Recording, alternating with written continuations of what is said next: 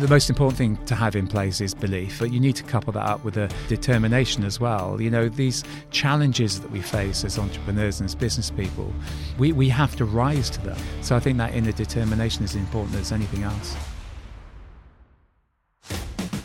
Hello and welcome to the new and improved Successes in the Mind with me, Oliver Bruce. A Pinpoint Media production, this isn't a podcast about the millions, the fast cars, and the large houses associated with so many entrepreneurs. Instead, it's about the barriers, the mistakes, the naivety, and the drive. This is a reality check. What does it take to start a business, and how do you turn your idea into a success? Well, join me to find out from those that are doing just that. Before we get into the show, I just want to say a huge thank you to everybody who has been listening and following this podcast. We found out last week that we've been shortlisted for the Business Media Podcast of the Year as part of the Campaign Publishing Awards 2021. So thank you very much. Keep following, keep rating, keep subscribing. And now all we need to do is go out and win the thing. So, on today's show, we founder, creative director, brand innovator, and investor Miles Dunkerley. Miles' journey into the world of entrepreneurship started in 1995, but the business Miles took over before the turn of the century was founded by his parents Graham and Roberta in 1985. Sinlatex, as it was formerly called, undertook an M&A, ultimately rebranding in 1999 to SLG Brands as it's known today. Currently, with some 15 beauty and male grooming brands in its portfolio, Miles has scaled his parents' lifestyle business into something really worth writing home about. Miles, you're in the studio, you're the first guest to join me. Welcome to the show. Well, it's a pleasure to be here. Thanks for inviting me. No, it's not a long walk down from, from your offices, but you know, looking back at the business which you joined in uh, in the late nineties, your parents actually founded this this business. Why did they themselves go into that world, and what did they do previously? Well, I think it was probably by accident, if I'm honest. My dad was a serial entrepreneur. I mean, he would he was a sort of global. I describe him as a global Del Boy in a way. He used to buy stuff for a pound and sell it for two pounds, and it didn't really matter what it was. And he, he we saw as, as children, myself and my sister, uh, my father buying um, corned beef, selling tyres. Uh, we had uh, heraldic art for sale, all these different things from the house. So he was just buying and selling things basically. And then eventually my mother discovered a, a makeup sponge product at a trade fair and said, listen, th- I think this is going to be a big thing. And, and, she was right. And my, my dad pursued that one. But rather than just transacting a single order, it became an ongoing business, and really that was the genesis, the beginning of uh, what became SLG. Uh, do you think entrepreneurialism can be inherited? Then, if your parents were serial, or your dad was a serial entrepreneur, you're now an entrepreneur. You started off doing uh, working in London right before you joined the business. Mm why did you give up your career to join the business? And, and, do you think that was simply because you wanted to become an entrepreneur? I always think that entrepreneurs are defined by people who start things, not carry things on. So I sometimes question whether I am an entrepreneur because I didn't start SLG. I, I, I joined the company Sinlatex as it was in, the, in, in that time. My father and my mother started the business. But I think it can be learned. It probably is uh, passively, you know, sort of something you, you sort of are influenced by. And before I joined the family business in the 90s, I was modeling in my mind with a with a, a, a, a business or, or, a colleague from the design agency I was working at to form our own design agency. So I guess we were on the brink of doing something. I was, I was on the brink of doing something myself. But actually, then the phone rang and it was my father inviting me to join uh, the family business. And what was the reason that, that, that, Dad called you up to say, "Right, Miles, can you come and come and join me"? Was it for help? Was it for reassurance? What, what was the reasoning behind that? I think it was a mixture of things. I think there was a, a feeling he was at that point in his sixties. I think he was sort of eyeing up retirement They'd had a bit of a good run uh, with the business, but then they lost their biggest client customer, which was uh, Body Shop, and they felt they lost it through lack of kind of uh, contact with the customer uh, and a lack of resource. And I think that was the trigger point really for reaching out to, to me and saying, look, you know, would you like to come in as a sort of succession really in the business? So you joined the business, and they were turning over circa seven hundred thousand, and you grew it in four years to one hundred and fifty staffing with two and a half million turnover. What did you do differently to be able to get it to that point that your parents weren't? I think there was a couple of things at play. There was first of all, I, I came from a design industry background, so I understood about the power of design in, in business, I guess. And so I started to introduce design as a sort of agenda. Uh, in, in our case, at that point, it was the design of products rather than brands or anything like that. And that created a momentum straight off the bat. But also, I was I was kind of amb- ambitiously seeking growth in a way that uh, perhaps a 30 year old would, but a 60 year old wouldn't, in, in the form of my father, we launched a, a project to, to buy our, our, our, main competitor, bigger competitor, and, and, and that was successful. And so that propelled the business forward after that acquisition. In 1999, you acquired Lamborns. Your route to acquisition wasn't really as easy as you might have thought. In fact, it was down to fate, wasn't it, that you actually managed to acquire Lamborns? Well, it's typical, isn't it? You're naive. You don't realize how difficult things are going to be, and that's probably why you do them. If you knew how tough they would be, you possibly yes. wouldn't. I saw a competitor. I thought, well, let's just buy them. We didn't really have the financial resources to do that. We didn't have the expertise, but we just had, I think, the belief that it might be the right thing to do. And uh, initially, it was uh, the owner of the company, Kevin Lamborn. He wasn't really interested to, at all. But then he suffered an illness actually within a, year or so of us speaking initially, uh, such that he was actually more interested to sell then. He was similar age to my father. And, and that was really the door opening toward a discussion about acquiring the business, which we did. But it wasn't easy. We were underfunded. They were bigger than us. They were culturally very different. And I didn't realize all those things were important at the time. It was quite hand to mouth then when you bought them. How did you keep it going when you did that acquisition? If you didn't have the finances, how did you raise the cash and and sort of muddle through? We had a bit of cash in the bank, but not enough. We did a number of things. Actually, we, we sold the combined debtors book, we so factoring, and, and also we released all the machinery that was in the, the business we were acquiring. We had nowhere else to go for money, we, but we, we scrambled it together. And then what we had as a company we acquired was kind of sliding away a little bit. It was on the on the decline, and so we had to work very very hard to to sort of turn that around. And, and there was a, a year of extreme graft to do that. Because you took so you took Lamborns, you had Sinlatex at the time, you merged the two to become SLG brands that was that was the sort of birth of what it is today, right? Yes, that's right. So the SLG stands for Sinlatex Lamborns Group. So Sinlatex acquired Lamborns, creating La- Sinlatex Lamborns Group, and then the acronym is what we now use, SLG. Yeah, so we became a sort of um, we were a, cosmetic applicator manufacturer. You know, probably at that point the biggest in in, in Europe. Uh, there weren't many of us doing what we did, but we we were certainly the, the biggest, and that gave us a kind of a broader based footing on which to really begin to, I think, you know expand more generally. And and so what I started to do was look further afield for products, not just what we made, because we used to pretty much sell only what we made, and I started to look at sort of international sourcing and supply, particularly out of the Far East, to widen our product range quite rapidly. In 2004, you were gallivanting around the world. You went to South Korea, Thailand, the Philippines. Uh, this was for a sourcing mission. How did you know who and where to go, and, and frankly, what you were looking to source? Well, I, I think there was there was an awareness where some of these kind of product areas that we wanted to move into, where they're sort of centre center of manufacturing excellence would be.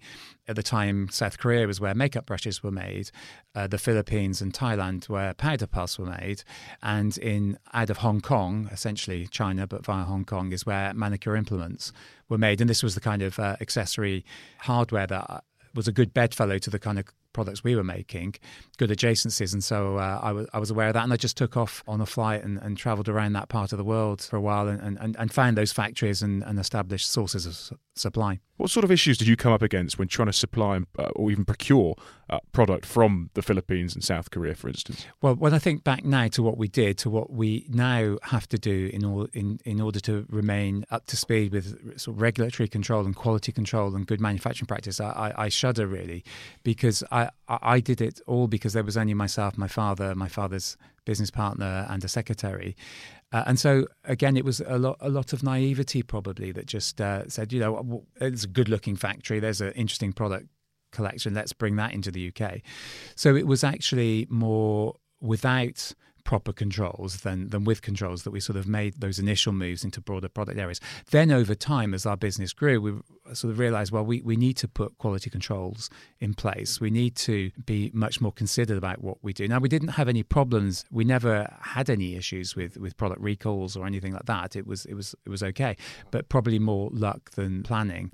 And then eventually, and, and today we have an office in China with, with about nine people in it that, that manage that for us out in the Far East. So, I mean, just looking at, I suppose, the early stages of the business before we get into the bit where it really started to, to grow into what it is today, How did you and what was the structure like with your dad and your mum and the secretary? I mean, was there pushback from certain people, or was it very much Miles is here, Miles is going to do what he needs to do because I want to retire? What was that sort of thought process? Well, it was it was really a case of when I joined the company, uh, my father said, "Look, okay, look, you crack on. I trust you. I'll be on the golf course." Really.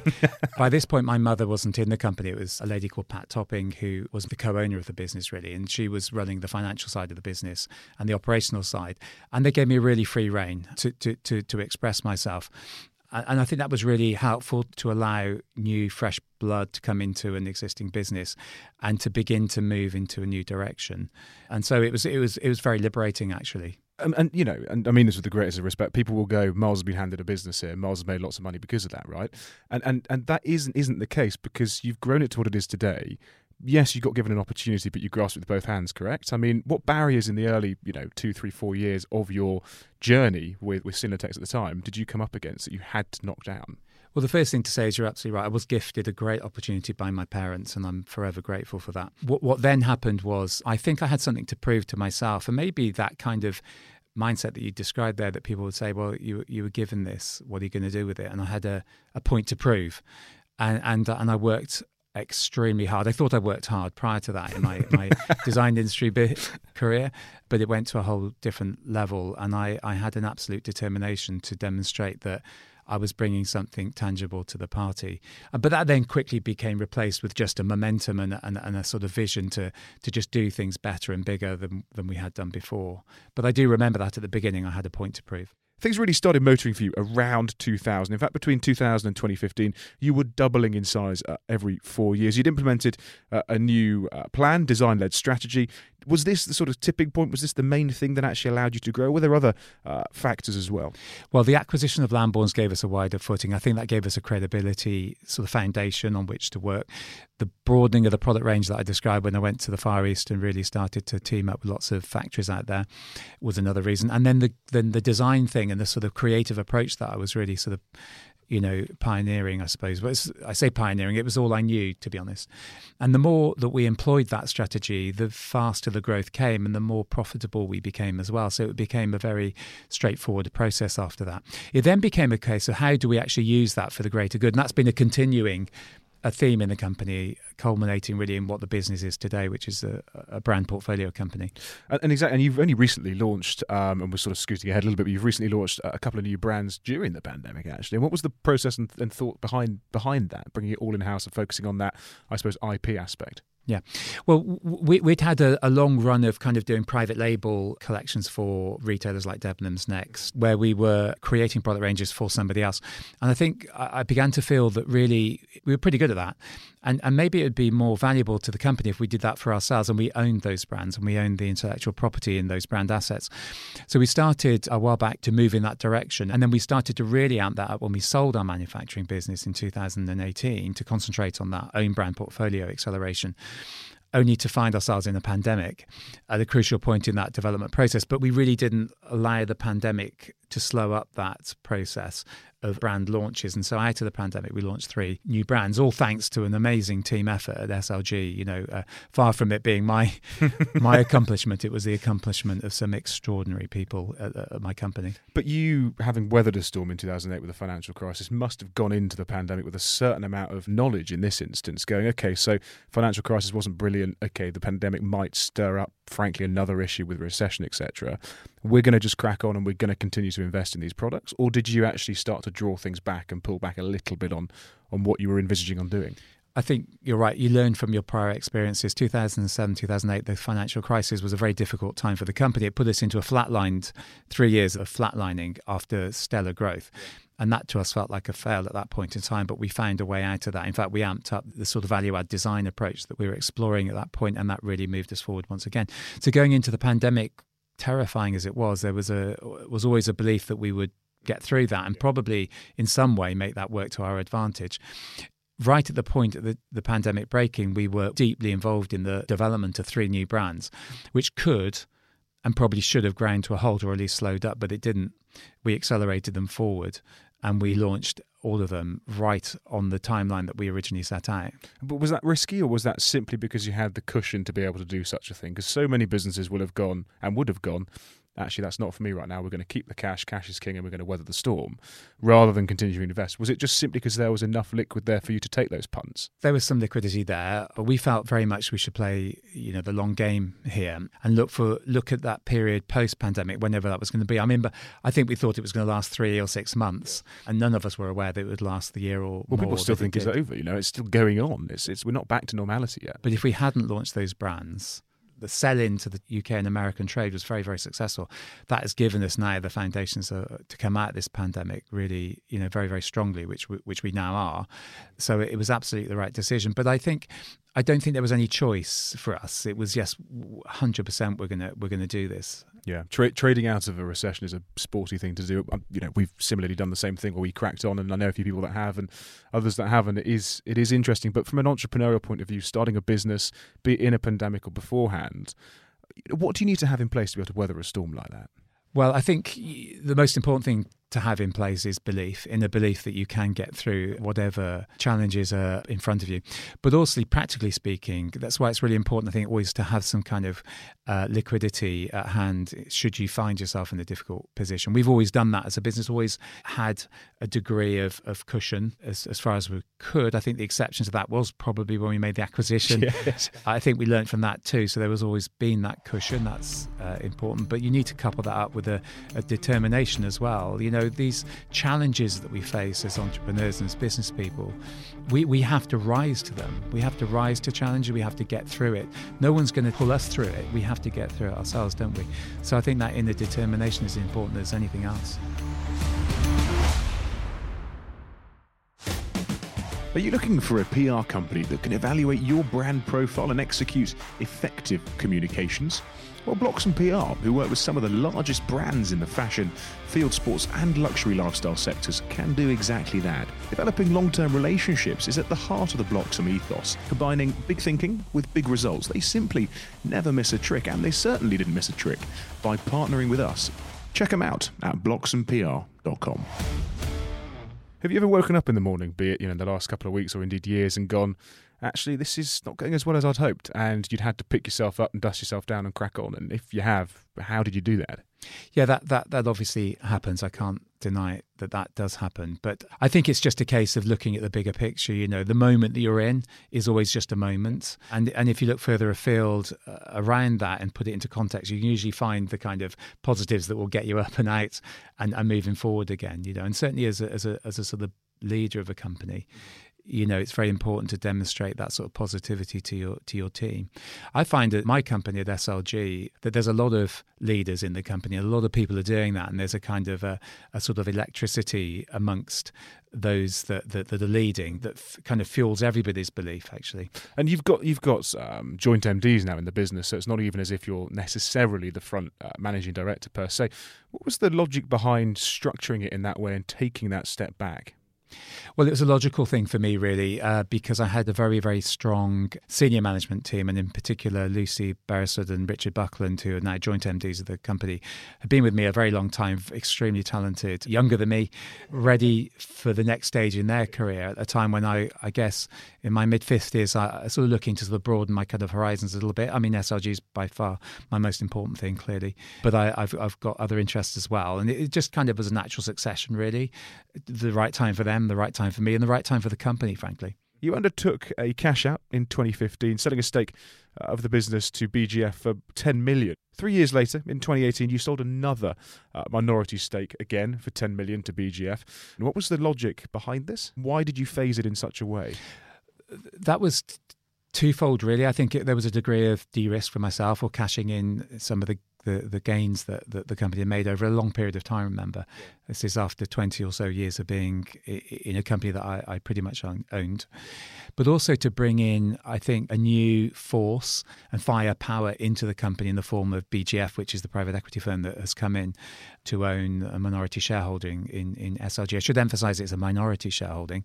I still own the majority of the company and have the, the controlling rights in the company. Mm-hmm. But they've brought about a huge kind of broadening of our sort of network through their own. They, they're, they're invested in uh, 300 companies. They're a, a two and a half billion pound fund, and with that comes tremendous kind of access to to professional talent, Yes. and and that's been really helpful as we continue to scale globally. And who contacted who? Did you contact BGF or did they call you up and go, Miles, I want to buy part of your business? Like, how did that process work? So th- that that goes back to 2014, really 15, when SLG was approached uh, by a big trade player, one of the biggest trading companies in the world, actually based out in Hong Kong, who who approached SLG to buy the company in its entirety. But Oh, really? and, and they put a very attractive offer on the table for a full acquisition. But I, I, I didn't want to sell the whole company at all.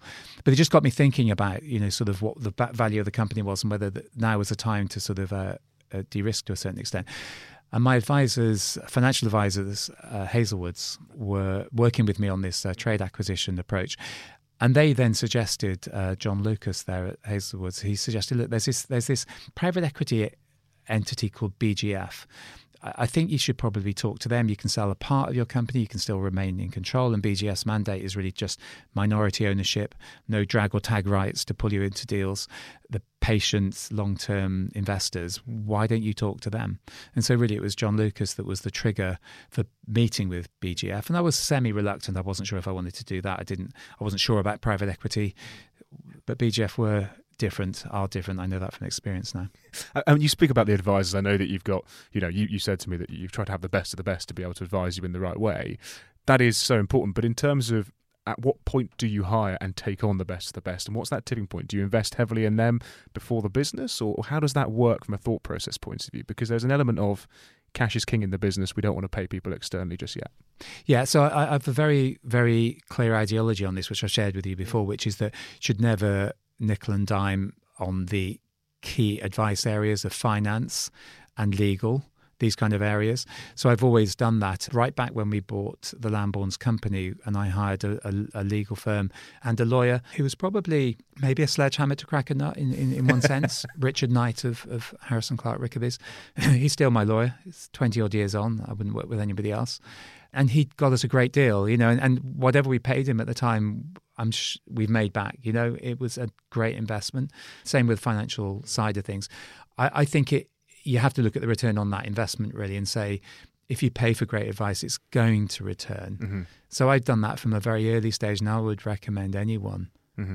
At an early stage in their business should be doing the same thing. And you're and you're now looking at uh, going down to four days a week in the business. So you've gone from five to four only recently, and you've taken, I suppose, some of that liquid cash, which from the from the cash out, and invested in local business, the Union Project. You're advising them to a certain extent. Now you've got so much knowledge now that you didn't have then.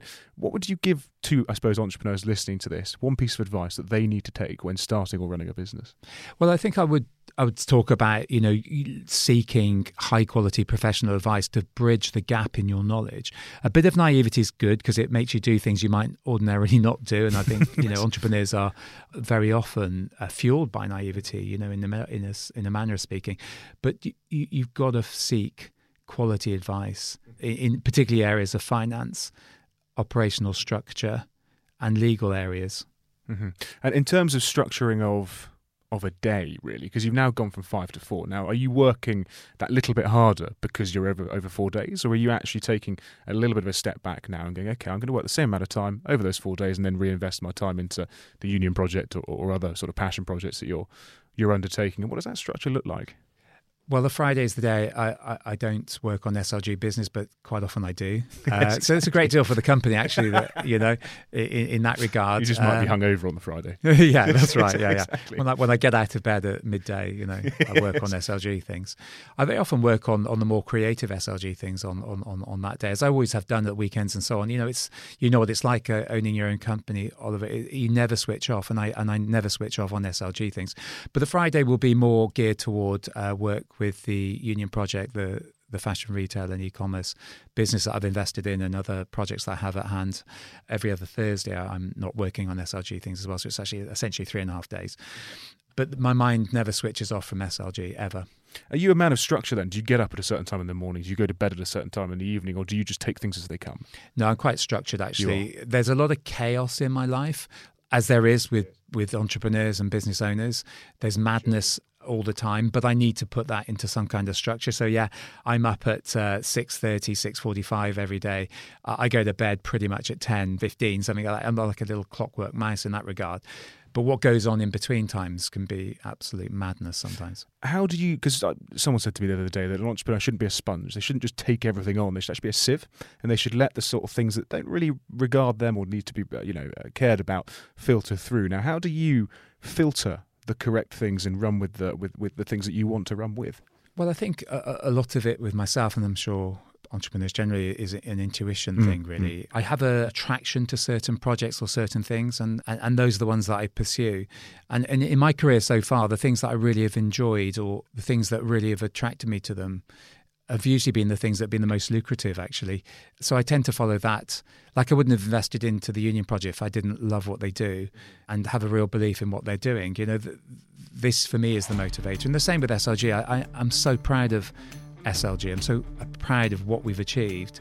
I look at it with huge love and affection, and I think that's really important for me. So I don't very, I very rarely look at something, think of it just as a financial thing, and, and should I do it just for financial reasons? So that, that, that's not how I'm personally wired. You're fairly well known in the Southwest for having the largest open plan office around. You pumped 3 million quid into it in 2019. It is fantastic. But why pump so much cash into an office when most people don't? I felt that, that it was an opportunity for us to really underscore SLG as being different to other companies and to really help the company attract the best people, retain the best people. And I think to the outside world looking in, understand that this is no ordinary company. And I felt that was a we could get a return on that investment.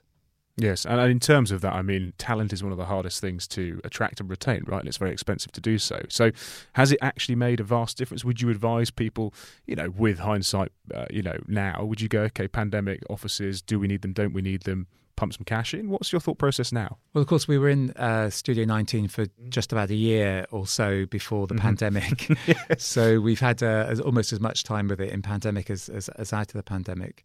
I think the most important asset a company has is its people. And you've, as an employer, as a company owner, you've got to look after your people and you hope that they uh, enjoy and appreciate that. And if they don't, that's fine. If they if that's not for them and they don't want to work at your company, that's cool as well. But for the amount of time that people spend in your office, in an office environment, I think it's really important. Eighty thousand hours in your career is roughly what you spend in an office, uh, or traditionally. I think that's going to change a little bit, of course, post pandemic. Yeah. There's a bit more sort of home working kind of. There's a new paradigm. Yeah. That's a lot of time in the office. You've got to make that a pleasurable time for those people who are with you for the period of time that they're with you. Not you know, employees don't stay with you forever, and that's absolutely fine. But whilst they're with you, make it the most stimulating and wonderful environment possible. I think that's a responsibility of employers, yes. and it's very often overlooked. Uh, do you like working from an office? Do you like working from home? What does your structure in that sense look like? Because for me, I, I can to a certain extent work from home, but I don't like it. I have to come into the office and I have to sit here to get the most out of my day, right?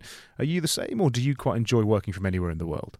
People, electricity, yeah. chemistry, I need that. Yeah on the most part, people do need that. There's there is something, I suppose, for some pleasurable about you know falling out of bed in, in into your office in, in your home.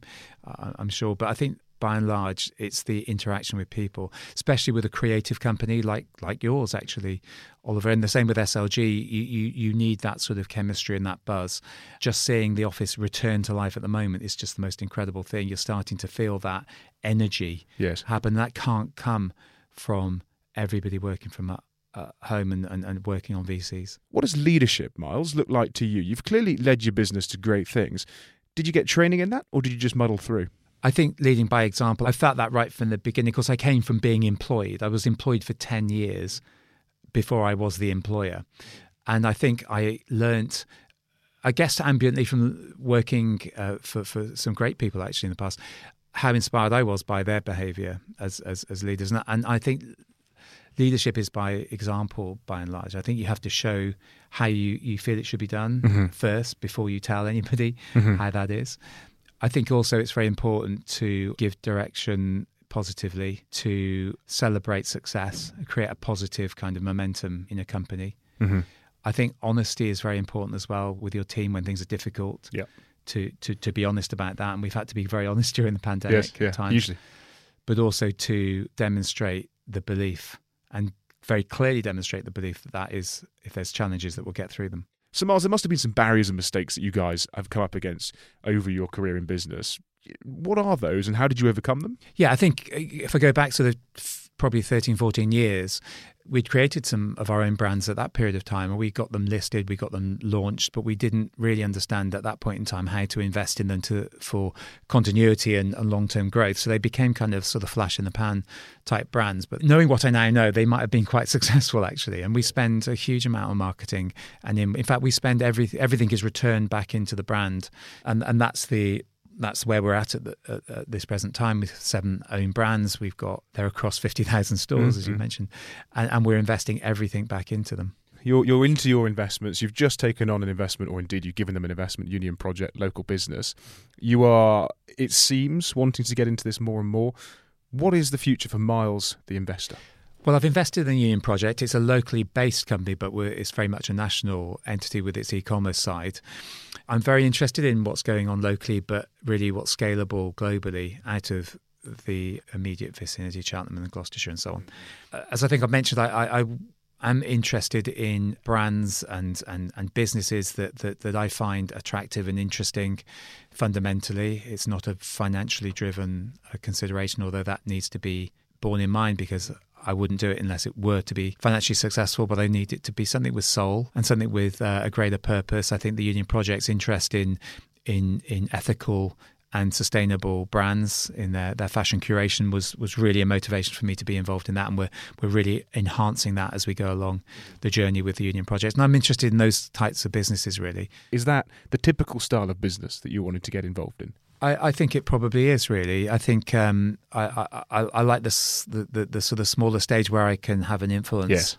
Uh, really, if people just want money, yeah. then I'm not really the guy. I, I, I, want a couple money with advice and, and input. Really, so, so you're a hands-on investor. Yeah, absolutely. What does success miles look like to you? I think there's probably some financial indices that mm-hmm. will tell you, but for me, probably more important is reputational value.